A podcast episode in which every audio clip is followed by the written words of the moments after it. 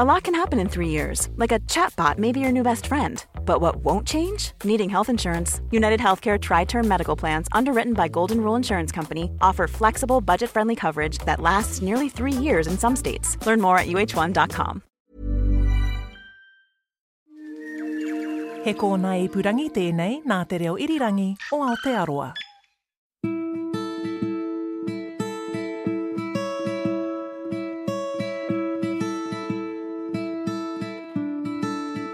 Ora, nau mai haere mai ki tō tātou au huruhuri. Hello and welcome to Our Changing Worlds, ko Claire Concannon tēnei. Aotearoa is leading the world in successful campaigns to eradicate invasive species from islands. A recent global survey showed New Zealand is responsible for nearly a quarter of all efforts. So we have made some nice safe spaces for wildlife on offshore islands. But what about on the mainland? Well, there are areas intensively trapped and monitored, there are inshore island sanctuaries, peninsula fence sanctuaries, and a number of ring fenced sanctuaries. Wellington's urban eco sanctuary Zealandia Te Māra a Tāne was the first. Sanctuary Mountain, Maungatautari in the Waikato, is the largest. And the new kid on the block in Nelson is the Brook Waimarama Sanctuary. What these and others have in common is a pest proof fence and a vision to restore nature to its former glory.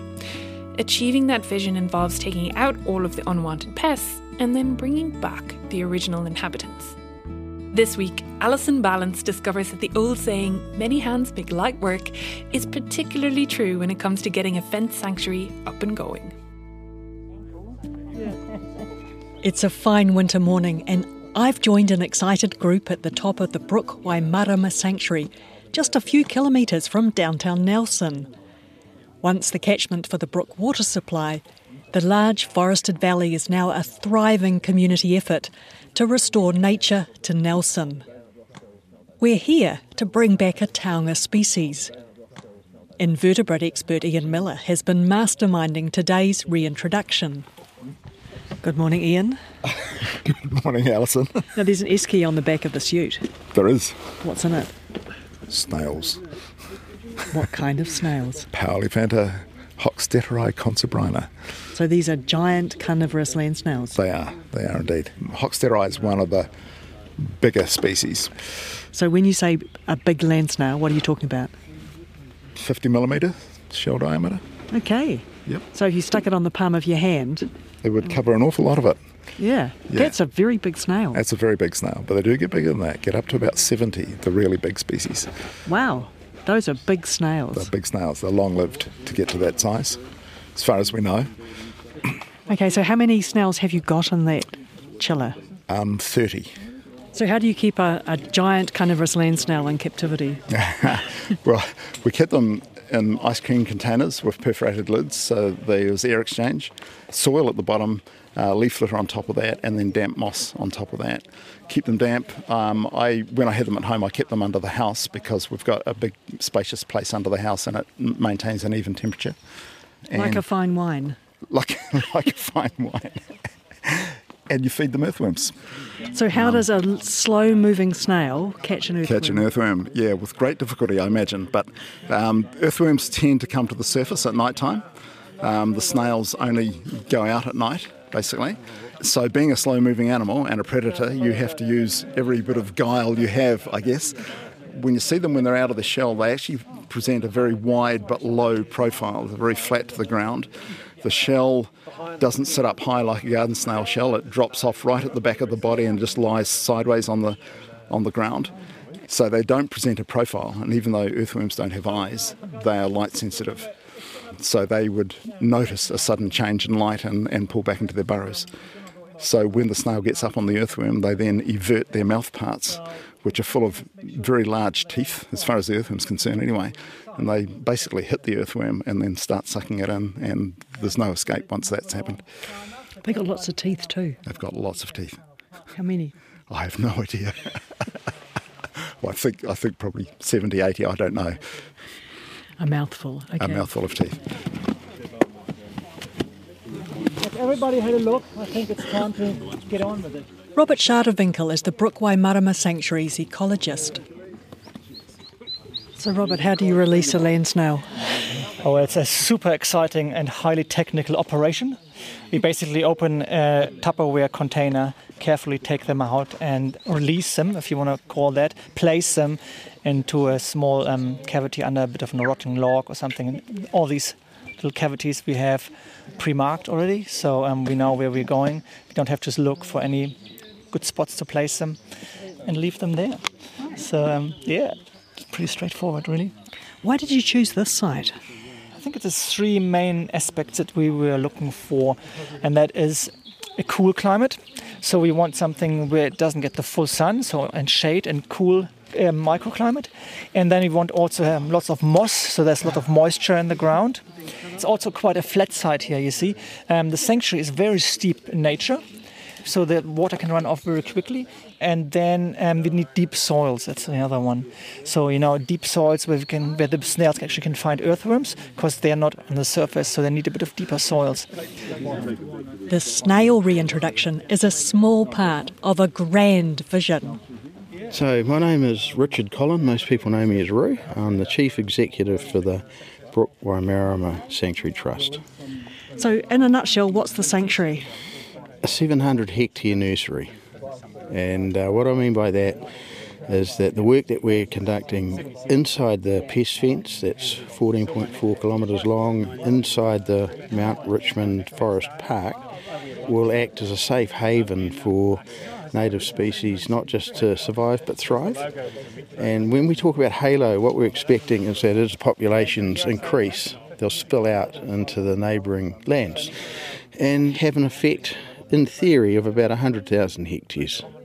So our job really is to keep the pests out, create a haven, and to restore an ecosystem by really taking our hands off and letting Papatūānuku do her own thing. It's gone. Just like that. So, the first three are gone. two from the Roding, two and one from the Maitai. That's what you just released. Ah. We're doing an ecological restoration project here, so it's not about fluffy and cute, though of course we like that too. It is about restoration of an ecosystem, and um, it's a missing species here, and we get this unique chance to actually translocate Powelliphanta into the sanctuary. When will you come back and check on them? Let's give it five years, shall we? And um, when we come back in five years' time, we're just going to have a careful look here and see what we can find. And if we find lots of small snails, then we know they have been successfully reproducing. All right, seven. I think it's my turn. So, this is a bit of a world first, Ian. Not entirely. We know that people have artificially or in some cases illegally shifted them from other places into different sites where they've managed to hang on.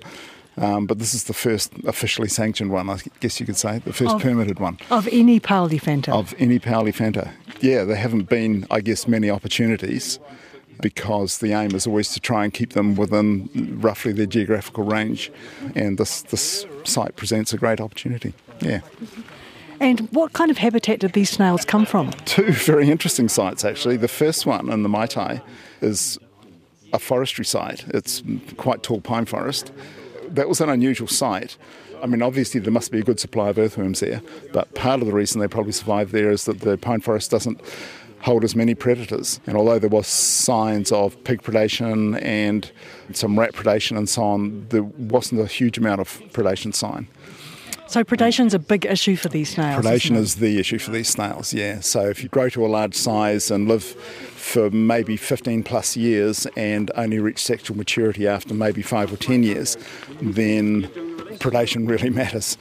And the other site we got them from in the Roding Valley is an area that has a lot of pig activity. And in fact, one of the sites we got some from were, was cleared, had been all churned up by pigs in quite distant past, and then the leaf litter and stuff had built up again, and the snails were living in the deepest places they could find in there because they don't have much protection against pigs. So, pigs eat them, rats eat them, what else eats them? Uh, possums are a major predator, um, and each of these three predators leave very specific uh, and identifiable marks on the shell, so you can always tell which one's eaten them.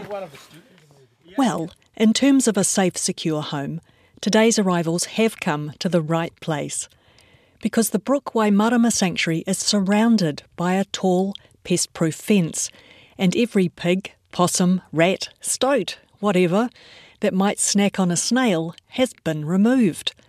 A part, that is, from mice, which inveigled their way back in, just as they've done in every other fence sanctuary in the country.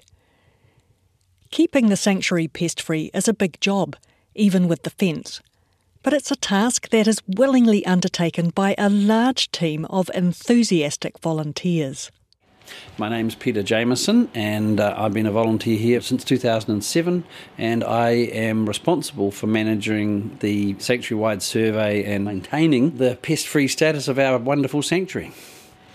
2007, that's been quite a while then that you've been involved here. That was way before the fence. That was way before the fence, and I must confess the fence was uh, a huge departure. Previously, we were just really not winning, and uh, we were catching rats and possums, but we weren't winning. And so the fence happened, and we started winning. Now, it's reasonably early on a Saturday morning, and I've tracked you down at the Brook Waimarama Visitor Centre. But you've already been quite busy this morning. What have you been doing? Oh, we have volunteers, God bless them, going up in this rain, and I've been driving a ute up there as well as uh, do the organising. So, I gather you make cakes too. Oh yes, I definitely make cake to bribe people to come in and visit and to do the work. Well, it's not a great day today, I have to say. We can hear the rain on the roof, mm. but nonetheless, there are people out there on the hill volunteering their time to do things. Yes, they're, they're up there picking up cards, baited cards that we use for monitoring tunnels. Now it's busy here. There are people coming and going. Yes, this is now, part of our weed eating team and, and, and tree planting team. Are you going weed eating today? I'm pleased to hear it's too we wet for you. Claim. but if it wasn't wet, you'd be out yes. weeding. Yeah, and planting. And planting and so forth, but it's just too wet. Now, completely mad. completely mad, she says in yes, the distance. Exactly. Now, you've got a map here, Peter. This is the sanctuary. Before you just, I ask you about the sanctuary wide survey, quickly just describe the sanctuary to me? The sanctuary is a wonderful piece of um, challenging topography. It's uh, 700 hectares of dense native bush that's never been milled, and mainly beech forest, South Island Beech. And uh, it is very steep terrain, and we go from the sanctuary here at about 100 metres up to the top of the sanctuary at about 800, 900 metres. So our volunteers have to be reasonably fit and uh, they, they traverse the sanctuary amongst a myriad of wonderful tracks created by our wonderful track cutting team. How many kilometres of tracks are there? On that map there, you've got something that's absolutely covered in lines. Yes, well, we have almost 3,000 tunnels up there, monitoring tunnels, and so there's about almost 150 kilometres of track that our track cutters have cut over the last 20 years, I suppose, and um, they are beautifully maintained and it's really interesting, really. Well, I find it interesting that we now have to start weed eating the tracks because we don't have ungulates in here anymore and they're not eating the, the undergrowth. well, that's a great sign of recovery. So, a sanctuary wide survey, what's that? We have to prove to the people that provide us with species like DOC and iwi that we are pest free. And so every three to four months, we do a complete survey of the whole sanctuary, the 3,000 tunnels and traps, and make sure that we have no footprints, no pests, and apart from mice. It's a major effort. We put baited cards out one week, and then a week later we pick them all up again. And uh, we have a, a, very skilled group of people who read the cards and uh, tell us if there's any evil footprints. Can you show me one of these cards? Yes. They have a, a sticky bit in the middle, which um, is black ink, and either end is white card. And we put a bit of bait in the in the in the black ink part, and the critters come in and eat the bait and then walk out and leave footprints behind on the white card. Now that's covered in footprints, but they're tiny footprints? These, these, this will be a combination of mice and, interestingly enough, weta. because they love the bait as well, because we feed them with Nutella and peanut butter, and they think that's pretty good. Oh, delicious. and so you put those out, and basically that's what you're hoping to see is nothing more than mice prints and weta prints. Yes, and, and the odd toutouwai that goes in there, they quite like peanut butter as well. So the footprints that you don't want to see would be rats? Rats and mustelids and cats. How many volunteers are we talking about? Well, we have a group of around about 150, um, but there's a, a hard core of around about 80 that are actively involved in sanctuary wide survey. That's a big effort to coordinate. It is huge, and I'm lucky I have seven wonderful coordinators that help me with that. and uh, and I also work closely with my colleague Kath Ballantyne, who looks after the perimeter, which is our primary source of defence. We monitor that twice a month, and we monitor the DOC 200s in the sanctuary once a month, and then we have sanctuary wide survey every three months. So the DOC 200s, those are kill traps. They're kill traps, but we hope we don't catch anything. Now, I gather that there was a bit of an incursion, as you call it, earlier this year. Rats got into the sanctuary. In February this year, we had rats, and typically, and sadly, they seem to always be in the valley floor near the near the entrance to the sanctuary. And we have a couple of dangerous points here, which is one is the gate on the on the dam, which swings open and shut when the river gets a fresh, and also people coming in and out the main gate. However, we're not quite sure how they get in, but there was an incursion and we got about seven rats. Uh, we trapped them. We have a process called a response, and we put in a response grid of around about five by three traps, kill traps, and then we monitor them every twice a week for eight weeks until we're happy that there isn't any. And this sanctuary wide survey is really following up on that. It is. It's, it's actually, to be sure, to be sure. It's really making sure. So, this is actually a much bigger sanctuary wide survey than normal. Normally, we would only have um, uh, two weekends, but this is three weekends. So, this is big. So, that's more cakes you have to make? Yes, more cake. Yes. more, more Shetland Huffsy, yeah. well, you've got a lot of volunteers to feed. Yes, they, and they, they do appreciate a bit of um, cake when they come off the hill. They certainly will today because yes. they'll be a bit wet and big draggled when they come off yeah, the hill. I'm hoping that rain's going easing a wee bit, but I'm not sure. the rain does stop, and my next visit is on a much nicer day. There have been three reintroductions so far to the Brook Waimarama Sanctuary, as well as the giant land snails. 40 tieke or South Island saddlebacks arrived in 2021, and later that year, orange fronted parakeets or kakariki karaka. Sean McGrath is one of a small group of very keen volunteers keeping an eye on the kakariki, which were all bred in captivity. The ones that are banded, they were raised by either Isaacs in Canterbury or I think some from Orana Park as well, who breed them as part of the, you know, prevent them from extinction program that DOC is responsible for. So they've been bred down there and shipped up to the Brook Sanctuary in five batches over the last six months, about 20 per batch. When did the first ones arrive? Uh, that was late November. And had you seen orange fronted parakeets, kakariki karaka, before? I had never seen one in my life. And what was your first impression? Can you remember?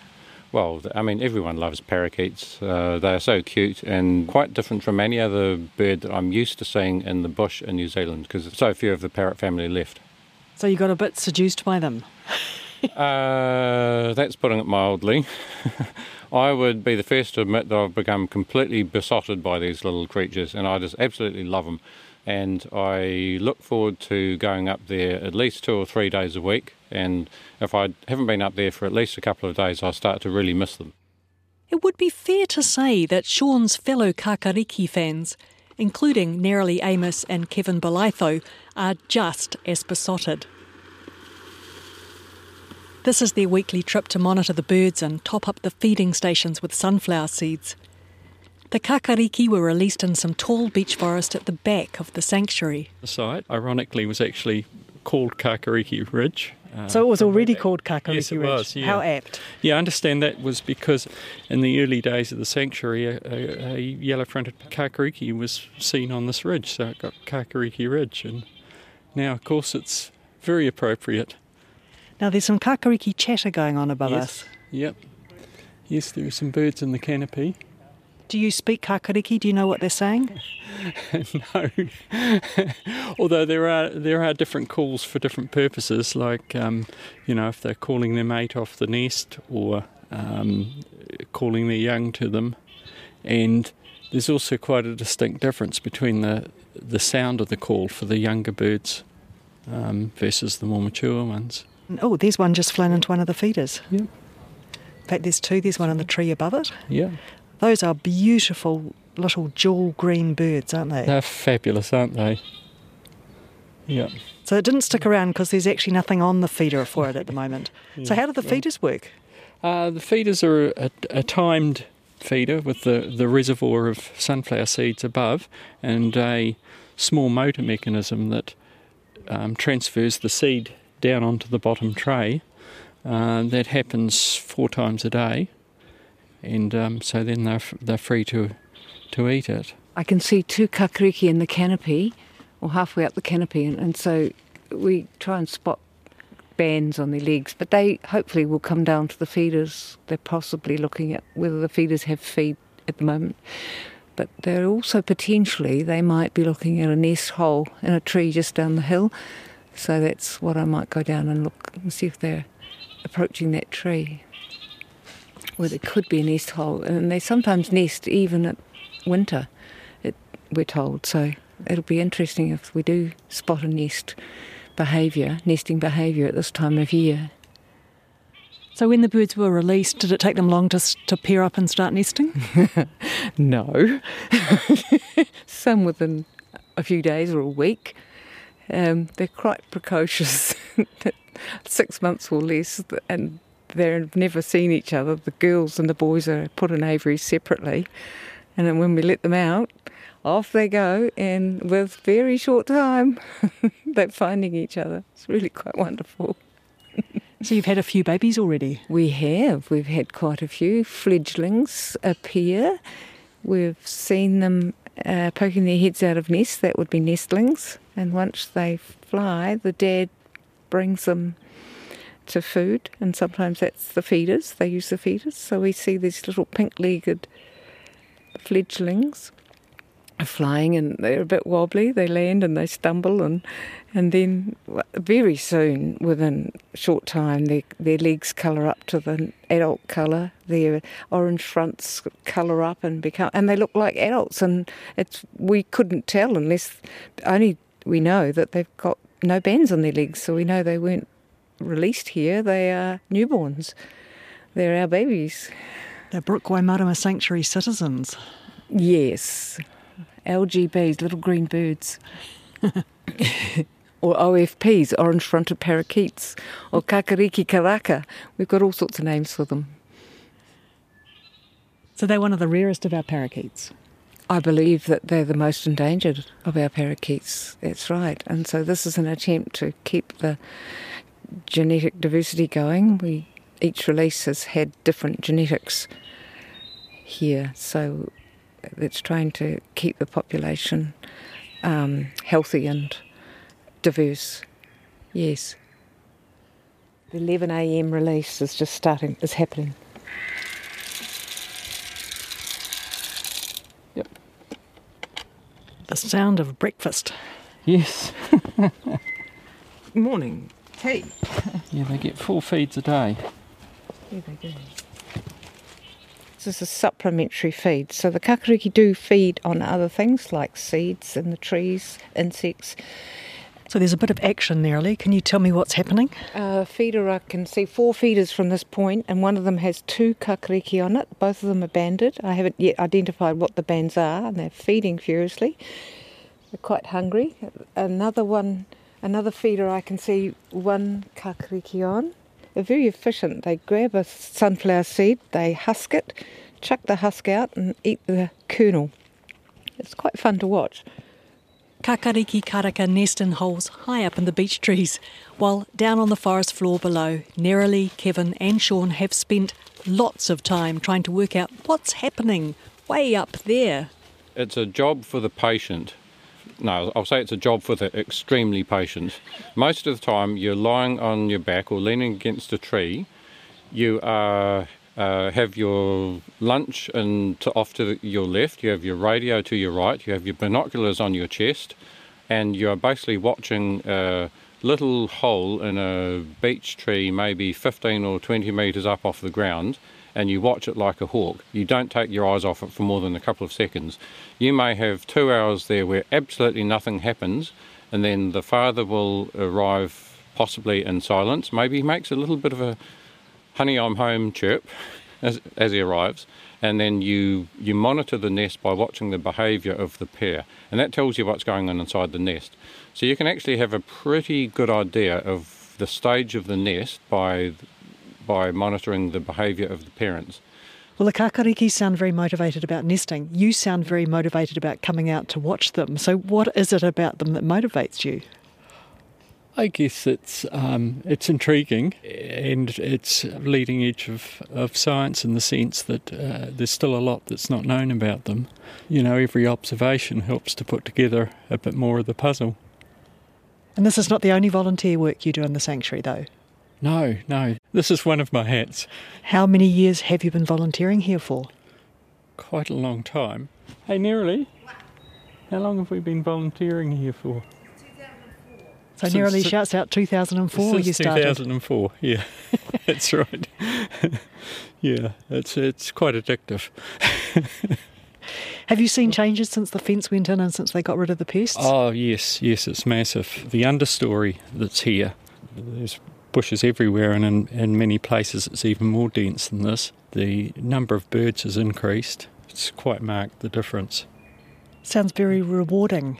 Yes, yes, it is. Yeah. In fact, it's a, it's a bit of it spoils us because now we go to um, like the bush on the west coast or whatever, and we're we're kind of astounded by how quiet it is. Whereas whereas here, you know, there's almost always bird song. So, what's your motivation for coming and doing all the work here in the sanctuary, Nearly? Oh, being outdoors, doing something for nature. I've decided that I'm retired from my official work and now I'm an eco warrior.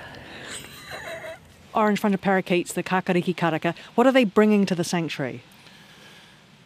I think they're bringing us an idea of what New Zealand used to look like before humans arrived and brought in rats, stoats, weasels, ferrets, possums, the the predators that have brought these species close to extinction.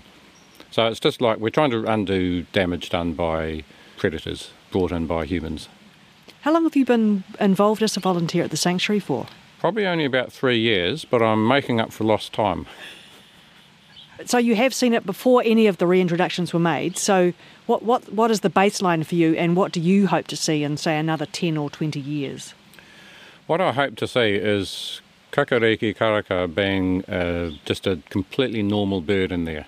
Um, in the way that you go up there now and you can't not hear and see bellbirds everywhere, tuis, robins, they're just everywhere. I've watched that just in the last few years, watched the populations of those birds grow, and I would just like to see the kakariki karaka grow in exactly the same way. They'll just grow and fill the place with themselves until the sanctuary is saturated by them, as it was 200 years ago. I, th- I, think the sanctuary will just be a place for people to go to get, give them a little bit of an indication as to how things used to be and how things could be in the future if we achieve predator free 2050, which I hope we do. It's going to be very, very difficult. But um, in the meantime, we need to have little pockets there to give people an idea of what, what we are aiming for. And in the meantime, of course, you know, prevent the extinctions of some birds that, that simply will be will become extinct if we don't actively work on avoiding it.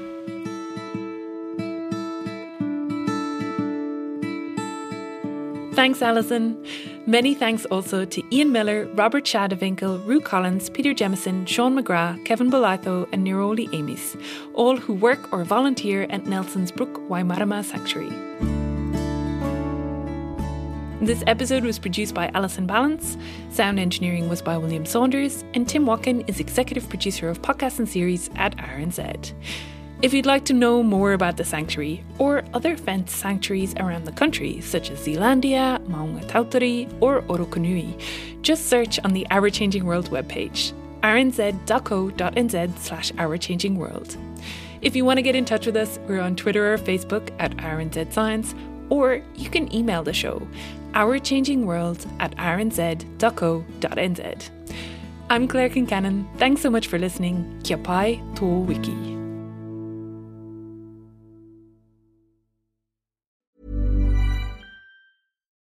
Botox Cosmetic, out of botulinum toxin A, FDA approved for over 20 years. So, talk to your specialist to see if Botox Cosmetic is right for you.